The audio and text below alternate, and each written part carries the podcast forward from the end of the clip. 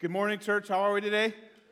Good, good. Let me invite you to open your Bibles to 1 Peter chapter 4. Uh, today we find ourselves really at the peak of Peter's conversation on suffering. Uh, as he's discussed throughout, suffering is par for the course for believers in Christ. If you choose to follow after Jesus and you are living for him, you will suffer. In fact, Peter went on to even say it is God's will for us to suffer. Here, here's the beauty, though, of our Savior. Jesus didn't just say this from up on high and stay in a comfy place. He left heaven and entered our space, suffered for our sin, died a brutal death on the cross. You see, God didn't ask us to do something that He wasn't willing to do Himself. How many leaders in our world do you know of who are willing to get dirty with the quote unquote average people? I don't know about you, but I've always respected managers and leaders and business owners and bosses who, who didn't view themselves as high and mighty and also didn't see any job as above them. I, I've always respected those kind of people, and this is how Jesus was. In Philippians 2, Paul tells us that Jesus didn't count equality with God a thing to be grasped, yet Jesus was God. Still, even in all of this, it is hard to suffer for doing good. This goes against our nature. What we want is justice. We want the guilty party to pay a price if we are suffering unjustly. And this is why it can be extremely challenging to follow Jesus. I've certainly had seasons where things have been hard and I've questioned whether or not this Jesus thing is really worth it. I could imagine Peter's audience asked the same thing. In fact, Peter himself. Do you remember what happened to him when Jesus was on trial? Right before he died? He denied Jesus not once, not twice, but three times. But praise God that he is a forgiving God. And Peter, through his failures and through his various trials, he learned to embrace suffering. This is why this book is so rich. It comes from a real guy who had real struggles, and yet he's calling for us to endure suffering. Peter learned how to handle suffering in following Jesus. Here's the title of the message In suffering, entrust your souls to God. In suffering, entrust your souls to God. Let's look at God's word together. Follow with me as I read 1 Peter 4, starting in verse 12. Beloved, do not be surprised at the fiery trial when it comes upon you to test you as though something strange were happening to you.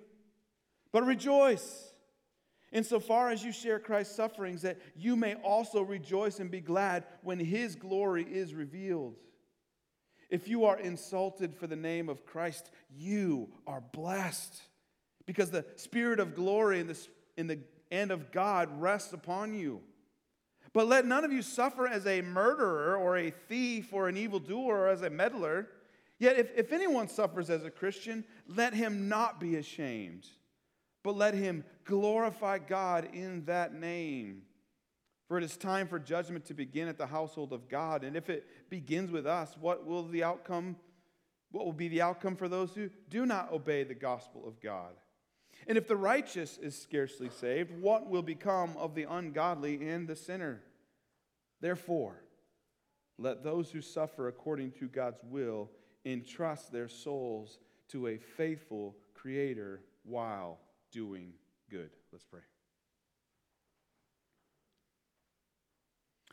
Lord, thank you for the opportunity that we've had already to come together to encourage one another through song to remind one another and to proclaim once again your death and your resurrection and what that means for us.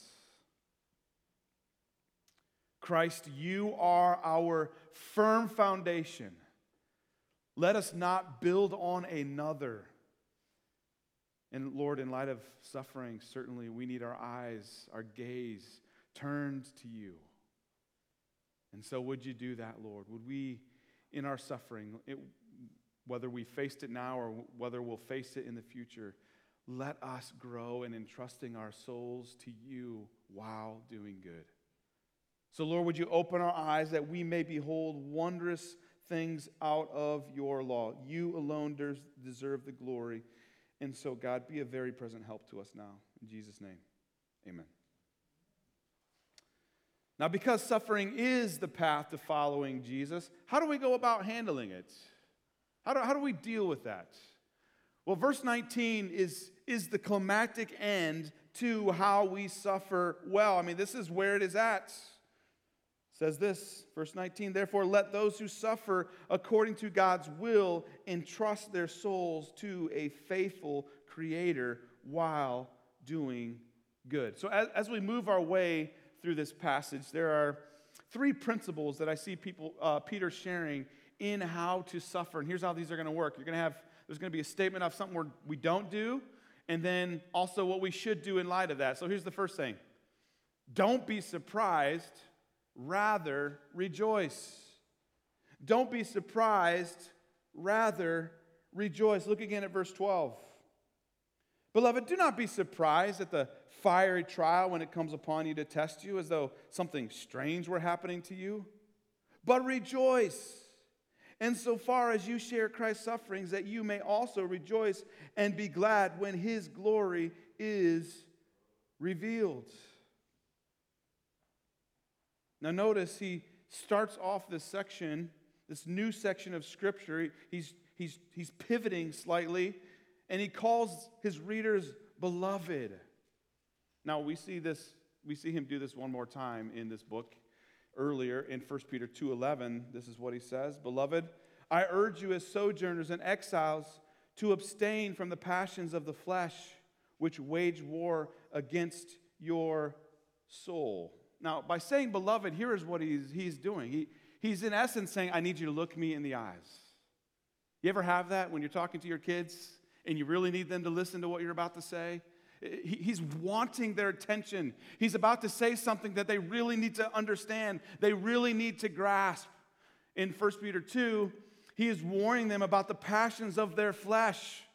Be, be aware, believers. Watch out. These are waging war against your soul. I need you to hear me. I need you to understand. And this is what he is doing in chapter 4. In verse 12, he's saying, Look, I'm about to say something to you that is extremely difficult. And Peter is not saying what he's about to say with the heart of flippantly throwing off suffering, but what he's saying is, look, I know what you are enduring and what you may endure is going to be extremely difficult, but I need you to do something here. Don't be surprised.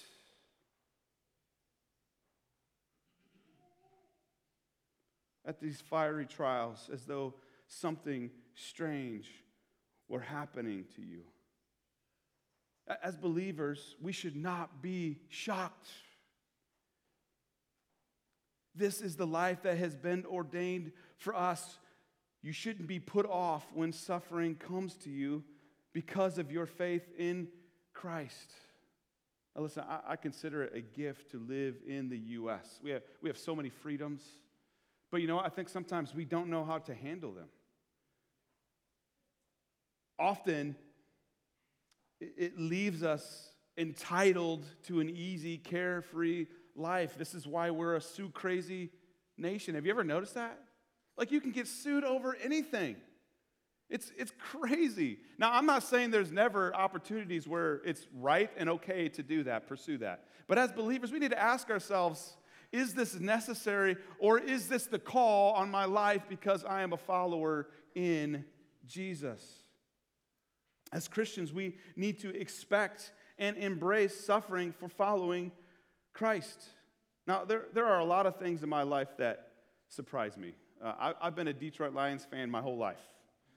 And up to this year, it had been 32 years since they had won a playoff game. Now, if you don't know who the Detroit Lions are, they're a football team. If you don't know what football is, let's have a talk afterwards, okay? Uh, but my whole life, they have been, for the most part, a trash organization. No offense. They just have not been led well, It seems like the owners don't care anything about what their team does. And so I, I had just given up hope, like still a fan, but given up hope for them to do anything.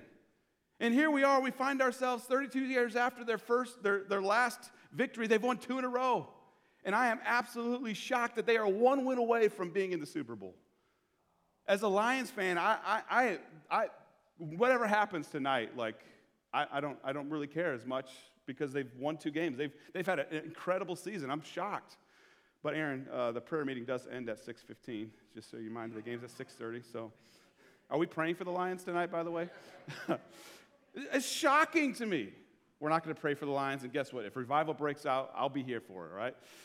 It's shocking to me that they're one win away. I never thought I would see them even get sniff the Super Bowl, let alone win a couple games. It's shocking. But here's what we shouldn't find shocking: suffering as believers in Christ this shouldn't surprise us. We shouldn't be caught off guard by it. All throughout Scripture, we see it. 1 Thessalonians 3 3, that no one be moved by these afflictions. For you yourselves know that we are what? Destined for these. This is what we're called to. Our Savior said this in John 15 20. Remember the word that I said to you a servant is not greater than his master. If they persecuted me, did they persecute Jesus? They will also persecute you. This is the call. Don't be surprised. Don't be shocked. Don't let the blessings of America think that you got it made until the day you die. Don't be surprised. Instead, Peter calls for us to rejoice. If you are suffering for doing good, you are participating in the suffering of Christ. This is how he, he suffered. In, in Jesus' mouth, there was no deceit, never. He wasn't just a good moral man most of the time, all the time he was. Absolutely perfect. And yet he endured it by doing good. Rejoice in the fact that you can relate with Christ. And, believer, it is necessary for you to rejoice in your sufferings. For in so doing, you will also rejoice and be glad when Christ's glory is revealed. This is what it says here. When Christ returns, you will also rejoice in that. Suffering now, glory later. And, and here's the warning for us in here. Here's what Peter is saying. Look, when you experience suffering for following Jesus, it shows the genuineness of your faith. Remember, Peter calls these fiery trials to test us. And the question is will you hold on to Jesus or will you ultimately reject him? Turn with me to Luke 14. Luke chapter 14. You know, for so many people, I've heard so many fluff proclamations of the gospel that most times leave out suffering. it's, hey, do you want a good life? Do you want your best life now? Come to Jesus, He'll take care of all your problems. Now, is that true? I mean, there's a certain degree that is true. But we often twist that in our minds to think, I'm going to follow Jesus and everything's going to go well. But Jesus himself never said that. He didn't go to the disciples and say, hey, come to me and I'm going to give you an easy life with no suffering. No, this is what he says in Luke 14. These are hard things for us to hear but things that we should consider as believers, or if you are here considering, do I want to follow this Jesus? If anyone comes to me and does not hate his own father and mother and wife and children and brothers and sisters, yes, and even his own life, he cannot be my disciple. Now, this is not hate in the sense of like, you're, I, I can't stand you. This is a hate of, I'm not choosing you over Christ. I'm not choosing my own life over Christ. I'm not going to choose your approval of me over my approval of Christ through his resur- death and resurrection. Whoever does not bear his own cross and come after me cannot be my disciple. What is the cross a tool of? It's a tool of death. He's saying, Look, you've got to die to yourself daily. This is the call to follow me. You must die to yourself. Verse 28 For which of you desiring to build a tower does not first sit down and count the cost, whether he has enough to complete it. Here's what he's saying Look, don't take this lightly of following after me.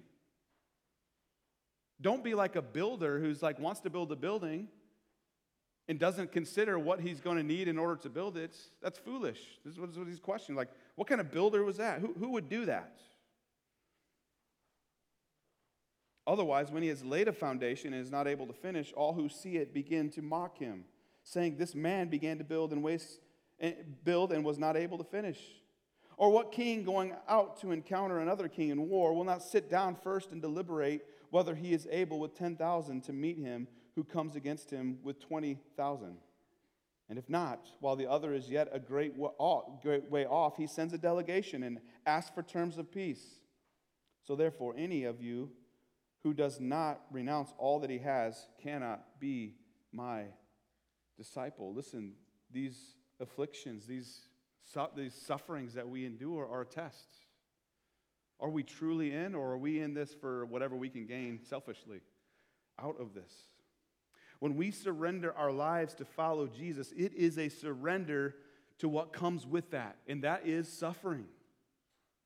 When we endure suffering today for doing good, we will experience glory tomorrow. We'll be able to celebrate when Jesus is revealed once again, when he comes back for us.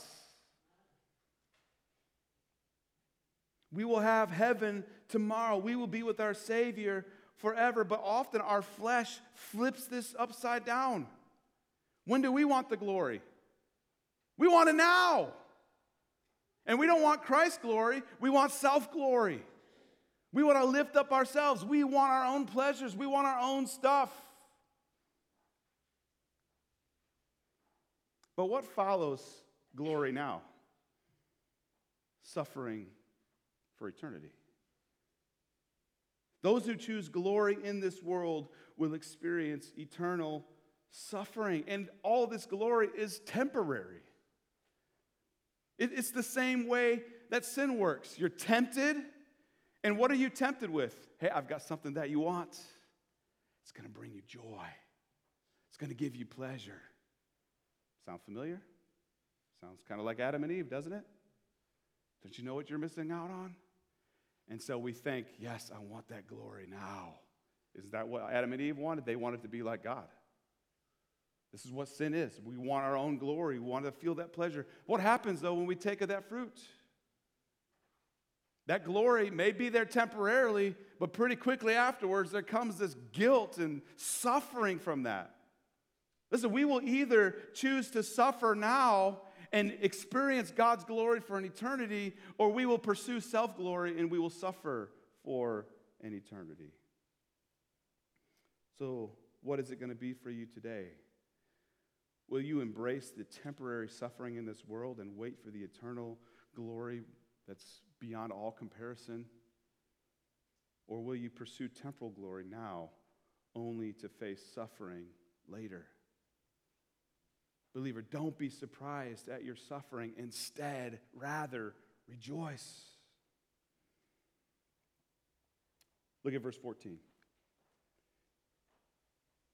If you are insulted for the name of Christ, you are blessed, because the Spirit of glory and of God rests upon you. But let no one, none of you suffer as a murderer or a thief or an evildoer or as a meddler. Here's the next principle don't suffer for your sin, rather, suffer for your Savior. Don't suffer for your sin, suffer for your Savior. This, this is not new. We've heard about this earlier in 1 Peter 2, verse 20. It says this For what credit is it if when you sin and are beaten for it, you endure? But if when you do good and suffer for it, you endure, this is a gracious thing in the sight of God. So we understand this, right? Like, if you are a fool, if you break the law, there are consequences to that. And you don't get rewarded for enduring your own foolishness, right? Like nobody has pity on the on the guy who is completely clearly guilty. He gets what he deserves. We understand that. This is clear to us. So the same thing is true. Don't don't suffer because of your sin. Don't let that be the reason for it. And, and I would say we have to be careful with this. But one question we should ask if we find ourselves and when we find ourselves in season, in season of suffering is this am, am I caught in a pattern of sin? Is this because of my own foolishness? Now, here's why we have to be careful because not all suffering is because of sin. Uh, I'm reading through the Bible in a year, and right now we're in the book of Job. Did Job suffer, experience all that because he was a wicked man? No. What did God say to Satan? He was like, Consider this righteous man, Job. But that doesn't mean that, like, we don't suffer. We, the reality is, we can still suffer for our own sin, and we must take that seriously. Don't suffer because of your own sin. At our house, uh, we have a kind of a simple definition of obedience, and we regularly relook at that and say, how, how do we obey? We obey all the way, right away, with a happy heart. Just to break that down, we obey all the way. That means you do what you're told to do. We obey right away. That means you do it when you're told to do it. We don't wait. We don't sit around. We don't wait for the next commercial. Like we do it right away. And then we do it with, the right, with a happy heart. We do it with the right heart attitude. And so whenever our kids disobey, we take them aside and we say, Look, what did you obey? No, how did you not obey? You didn't, you didn't, you had a bad attitude, or you didn't do what I asked you to do, or you waited until you did what I asked you to do. And so therefore, you're being disciplined. But who is the one who chose to disobey? Me. And what happens when we disobey? We get disciplined. They know this. This is, a, this is what Peter's saying. Like, you know, like, you're going to suffer for your sin. Don't do that. Don't let your suffering be because of that. Don't let your suffering be because of your own rebellion against God, but when you are insulted for the name of Christ, you should know something here. Peter wants you to know look, when that happens, when you are insulted for the name of Christ, you are blessed. Isn't that a strange thing for Peter to say? I'd be like, wait, wait, wait, wait, Peter. I'm not a fan of people calling me names. I went to a public school and uh, I was called church boy a lot. Wasn't super offended by that, but I know people who have been insulted by much greater things. How is this a blessing? It's not something I take joy in.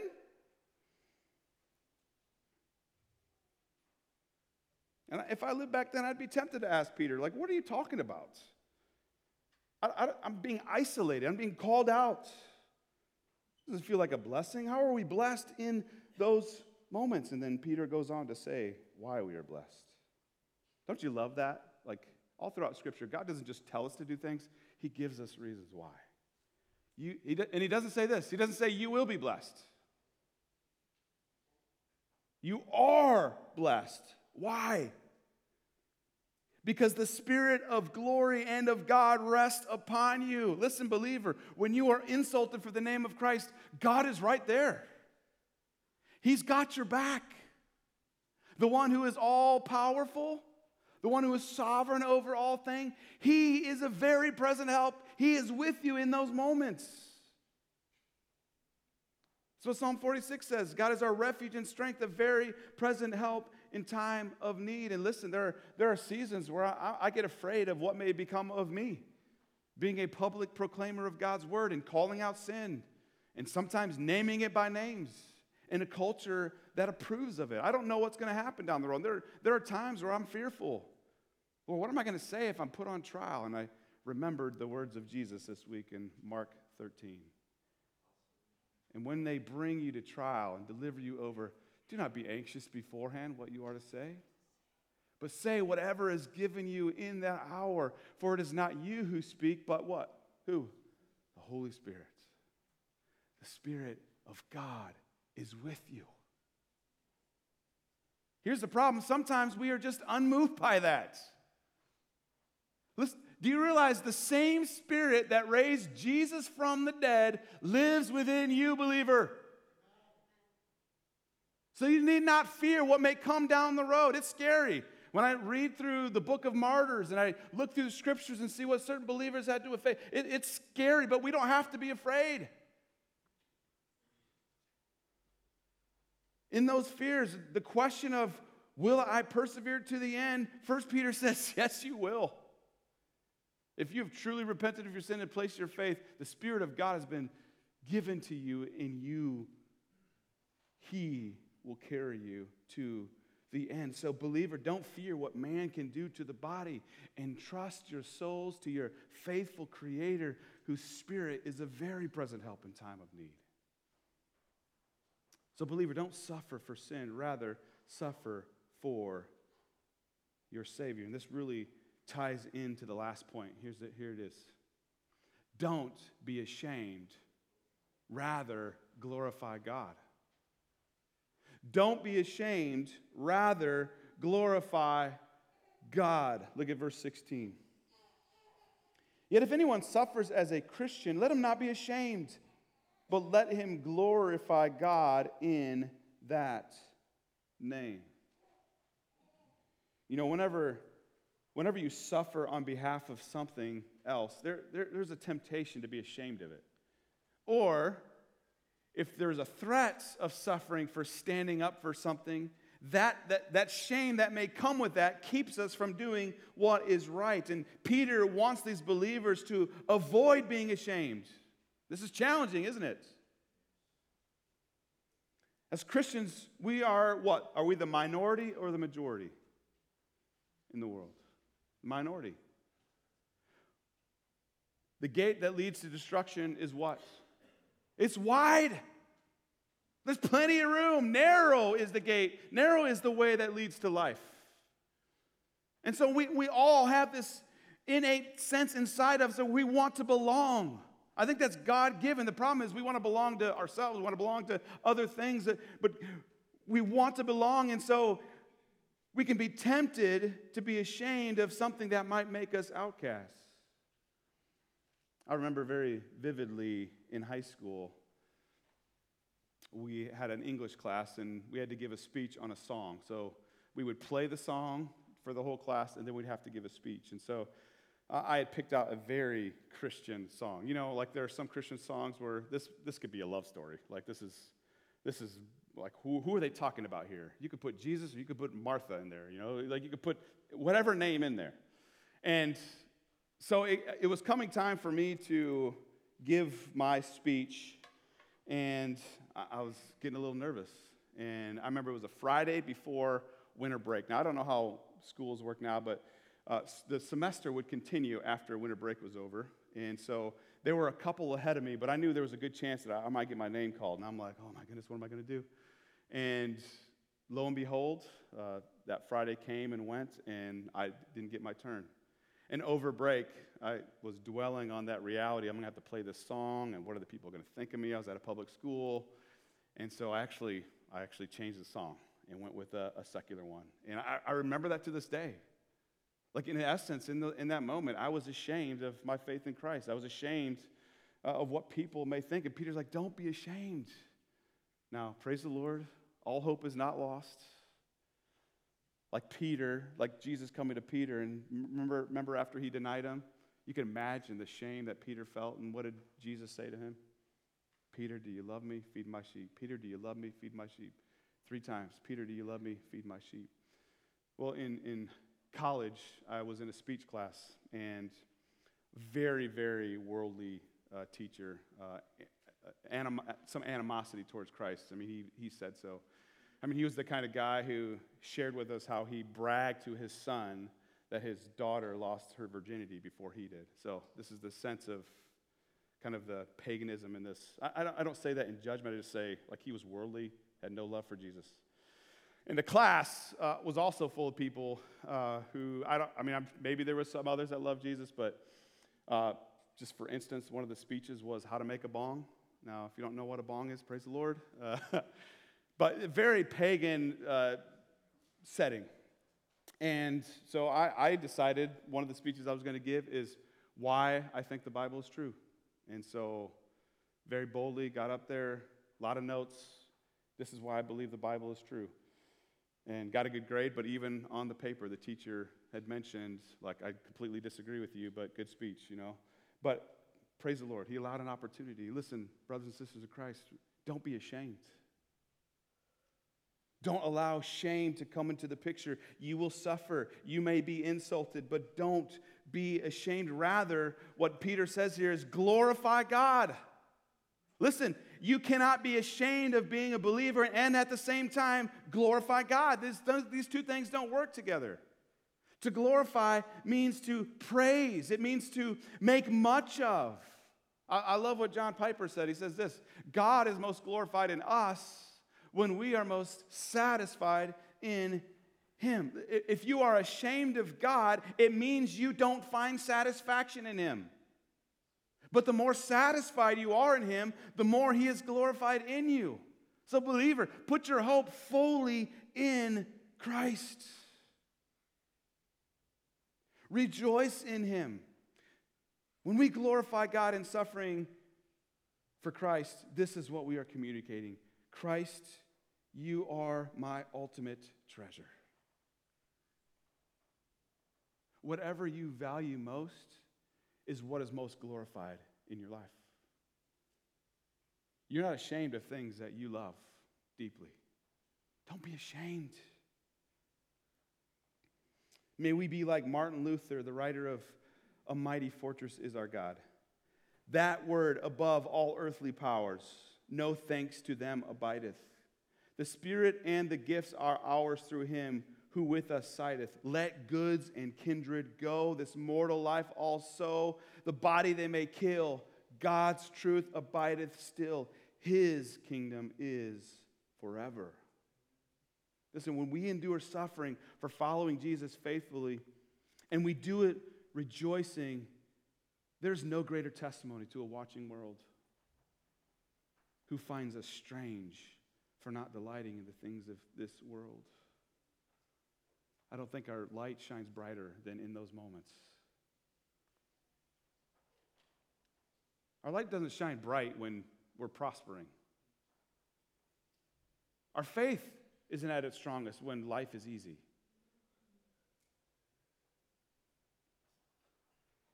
It shines brightest when, when we're suffering unjustly, so we still glorify God in those moments. And Peter gives us some sobering thoughts here in verse 17 and 18. For it is time for judgment to begin at the household of God, and if it begins with us, what will be the outcome for those who do not obey the gospel of God? And if the righteous is scarcely saved, what will become of the ungodly and the sinner? Now, what is Peter getting at here? Is he saying that these believers were being judged, and so they were suffering because of judgment over their sin. This is not what Peter's saying.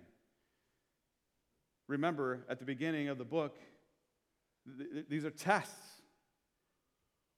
These are to declare whether or not their faith is genuine. Look at 1 Peter 1, verses 6 and 7 again. It says this In this you rejoice, though now for a little while, if necessary, you have been grieved by various trials. Why? So that the tested genuineness of your faith, more precious than gold that perishes though it is tested by fire, may be found to result in praise and glory and honor at the revelation of Jesus Christ. If you are a believer in Christ, you will endure suffering. Here's why you will endure it. It's because the Spirit of God dwells within you. These trials that you go through, they're, they're testing your faith, they're strengthening your faith.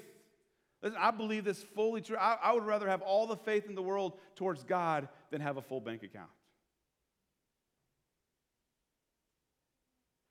I've found in my life that how much money is enough, and it's always a little bit more. I make more now than I did when I was 20, and guess what? The same emptiness comes when I put my hope in that. Do you believe that? Do you believe that the, your faith in Christ is more important than gold or silver?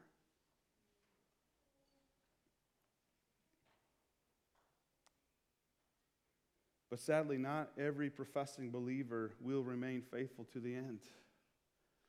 There's a, a pastor, former pastor, who, whom I deeply respected, read many of his books, saw him preach at conferences.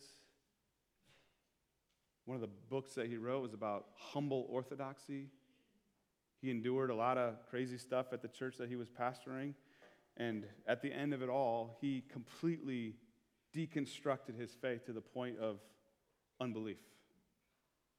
He went from being this apparently humble man to being quite vulgar in social media. One of the most shocking changes I've ever seen in someone. This, this is what Peter is getting at. Look, judgment is coming to the house of God, testing is coming. How, how are you doing with the testing in your life? Are you embracing it? Or do you see the world come out in those moments? We need to be careful here. The trials that we face will expose whether or not our faith is true or not. Eventually, in your life, you will come to places where suffering is hard. And the truth of your faith will be made known. But listen, there's hope in this. You may, you may think, you ever, you ever observe unbelievers around you who feel like their life is going so much better than you? You ever, you ever do that? I've done that. I've looked, like, why are they enjoying this so much? Why are things going so easy? Why aren't they experiencing these things? And what Peter's saying is like, yeah, you may think it's hard for you, but judgment's coming for them as well. And you're not going to want to face the judgment that the unbeliever will face. Just judgment. Those of you here today, you will one day face Christ.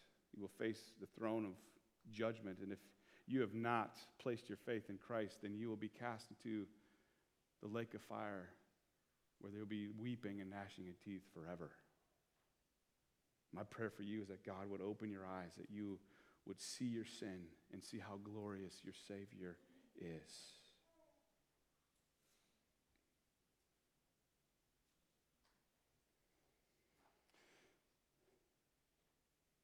Suffering unbelievers will face is far worse. So we don't need to say it's unfair that believers aren't suffering if that's what we see. Know this everyone will suffer. Everyone. You can either suffer now for the sake of Christ and enjoy his glory later, or you can participate in self glory now and suffer in eternity in hell later. So, what do we do with all this? It's, it's a hard life. That brings us back to where we started. Verse 19.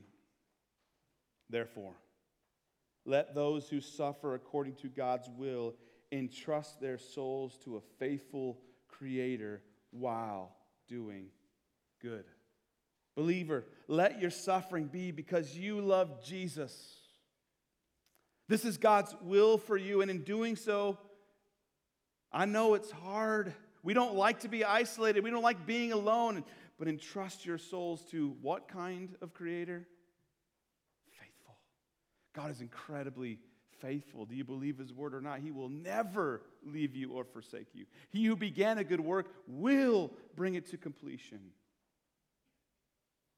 In your darkest hours, He is there. When you feel like you've been abandoned, remember He is a very present help in time of need. If you're insulted for the name of Christ, you are blessed. Why? Because the Spirit of God rests on you.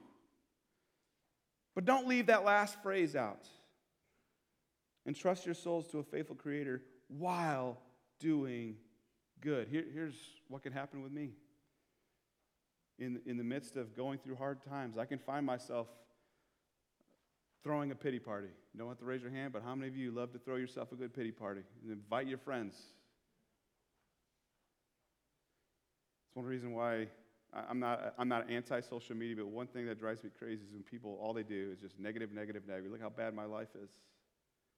I'm like, is this what Peter wants us to do? Just to Peter's not saying, like, for, act like nothing is going on. This doesn't mean that we don't share our burdens, but there has to be a sense where we keep doing good. We keep pursuing the Lord. Stop focusing on yourself. Focus on God who is preparing a place for you, believer. This is not your home. You're a stranger just passing through. Don't put all your eggs in the world basket. May we, like Paul, be able to call these afflictions light and momentary because they just don't compare. We don't know what awaits, but what we do know is they don't compare to the eternal glory that we will experience in, in heaven. Feeling sorry for yourself isn't entrusting your souls to your faithful Creator. Put off glory now so that you can rejoice in the glory of Christ when he comes again. God's got you. Jesus is preparing a place even now. Let's pray. God, thank you for your word. Thank you that you don't give us fluff in your word, Lord. This is not everyday Friday type of news. This is sobering, something that we all need to ponder and consider and think about. Lord, if, if I'm honest with myself, there are often times where I do have that pity party. I do feel sorry for myself. I, I do want others to feel sorry with me. And Lord, this is, uh, in, in those moments, I, I can't be so consumed with myself and then in the same, at the same time be doing good. And so, Lord, keep us burning bright so that others may see our good works, not to glorify ourselves, but that we can point to you. God, help us to grow in entrusting our souls to you, our faithful Creator. Keep us amazed at the reality that the Spirit of God rests upon us when we are insulted. Lord, you are a very present help. You will never leave us or forsake us. God, we forget that. Lord, if we really believe that, how different would our life be knowing that you are right here by our side in our darkest moments, even when we can't see you, even when we can't feel you, Lord? You are there. You are here with us. Oh, Lord, overwhelm us with that reality today. Overwhelm us with that reality on a daily basis. Let it transform us. And Lord, we thank you for your spirit that is patient. We're not going to get this right all the time. We're going to suffer and we're going to complain, but I thank you for your spirit that always draws us back. You never leave us or forsake us. It's in Jesus' name we pray. Amen. Let me leave you with uh, some action steps that you can put into practice this week. First of all, hide 1 Peter 4 12 or 19 in your heart. Therefore, let those who suffer according to God's will entrust their souls to a faithful Creator while doing good. Don't circle the wagons, guys. Don't circle the wagons and look inward. Keep pursuing Him. And I, just encourage you, spend some extra time praying through, reading through 1 Peter 4, particularly just this passage. These are not easy, man. This is not easy. These are not things that you say and just like, oh yeah, let's go. This is no problem at all. This is, this is hard work. We need the Spirit of God. And so I encourage you just to spend some more time thinking, pursuing that. Question for you to ponder this week Who or what are you entrusting your soul to? Here's another way you could say it Who or what are you finding your joy in? Look, if, if, if, if I put my joy in the Detroit Lions, sure, do they have a chance to win it this year? I mean, pretty slim in my opinion. But even if they were to win it this year, next year comes, and guess what? Disappointment comes, right? I've had team, I had my teams that I cheer for win the championship, and the next year they disappoint. And if, if your hope is in that, then you find yourself lacking joy. You're, you're entrusting your souls for joy in things that don't matter. So, who or what are you truly? Not who you should. There's two different ways. Who should you put your trust in? Who should you entrust your soul to? We know the answer to that. But who are you really? What are you really entrusting your soul to? And then lastly, rejoice in suffering. When you, when you suffer for following Jesus, rejoice because you can relate with Christ. I, this is, again, we need the Holy Spirit, but I always think of uh, how many of you this week or in your life have found yourself hanging on a cross with nails in your hands after being beaten on your back and then looking at the ones who put you up there and saying, Father, forgive them, for they do not know what they do. That's our Savior. Man, may we somehow miraculously be able to say that to our enemies, or those who are after us. Church, remember this you are the light of the world. Your light will shine brightest in moments of suffering where you continue to glorify God through that. Let your light shine so others may see your good works, not to lift you up, not to make much of you, but to glorify your Father who is in heaven. Listen, before you, before you leave, uh, first of all, Aaron and I would love to pray with you, Nick as well. If you're new, you can meet Nick out there. You can share your prayer request there. He's got a gift for you as well. be sure to reach out if you need prayer. For somebody else that you came with, that you could just lay your burdens down. This is what the church is for to carry one another's burdens. It's not humble to keep yourself private and not open up your life. Scripture calls for us to do this, to reach out. So don't leave before you do that. Also, if you're willing to help, uh, we're going to, tonight's going to look a little bit differently. Going to be a sweet time of prayer, and we're going to actually tear down for a little bit. So if you're able to stick around for, we won't start right away, but in a couple minutes, we're going to keep the first three rows. Everything else, we're going to tear down and try to see if we can get about five circles of eight. So if you could hang out, that would be great. Otherwise, the rest of you, have a great week.